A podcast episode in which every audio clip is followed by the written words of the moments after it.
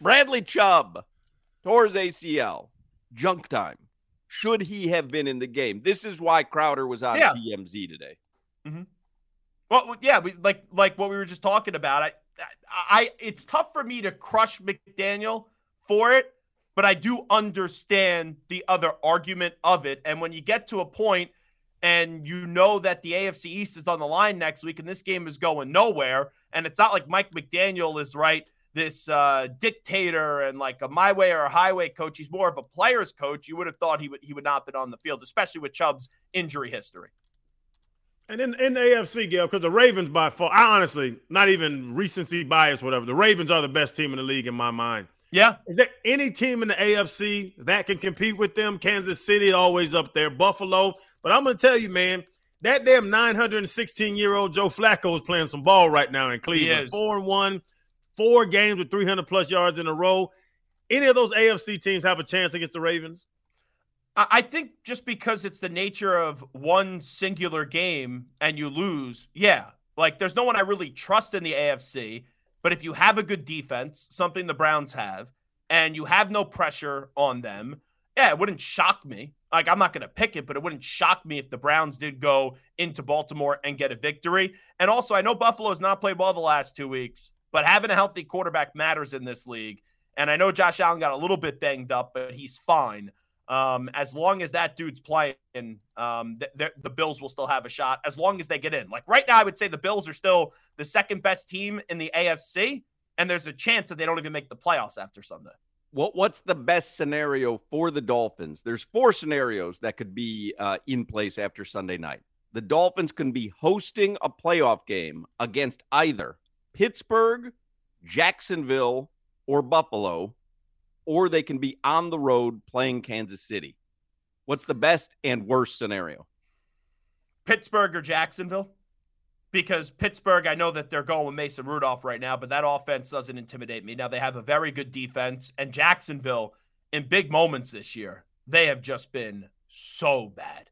Like I, I was in on Jacksonville before the start of the season. I've never jumped off a team's bandwagon more uh, uh, quicker than when I did in week two when they were just so flat in that 17 to 9 loss up against Kansas City. They got blown out at home, only put up three points against the Niners, and the Ravens came to town and their offense did nothing. So I would say for the Dolphins to get a win, their best road would be uh, Jacksonville or Pittsburgh. But I once again, I do think they could go into Kansas City and get a victory because as great as Mahomes is, I do not think this Chiefs team is going on one of these runs this year. They remind me a lot like Tom Brady's final season in New England uh, with the 2019 Patriots, where you get like oohed and odd and tricked because of who the coach and who the quarterback is. But when you watch that team, they just don't impress you.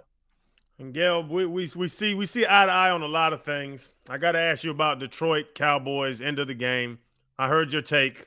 Mm-hmm. After you go for it, go for two, three times in a row. You've already had multiple fourth down opportunities mm-hmm. where you didn't kick a field goal, where you could have won that game. You're going to just keep them going for it even from the two, even from the six. Like I think Dan Campbell, with his bullheadedness, with his aggression, and I love aggressive coaches, he lost that game for his team. The Detroit Lions outplayed the Cowboys for 60 minutes. Now give me an extra 10, give me an extra 15. You can play in overtime. Dan Campbell's, I guess, ego messed up that game and lost them a game against the one of the best teams in the NFC. So just here's where I push back on it because the two point conversion play worked and the referees messed it up. Like, let's just call it how it is. So if you want to tell me when they go back to the seven that they should kick the extra point, okay. Like, I could live with that.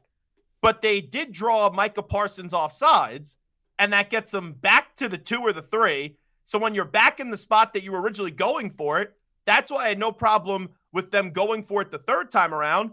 And I, I don't know why people aren't criticizing Jared Goff and this gets lost in it. He makes a better pass.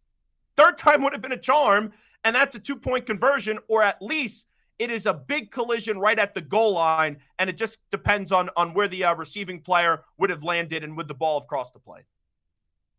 Zach Gelb, CBS Sports Radio. How oh, do you feel way, about today's uh, appearance? Uh, not great. I think it was more so you guys than me.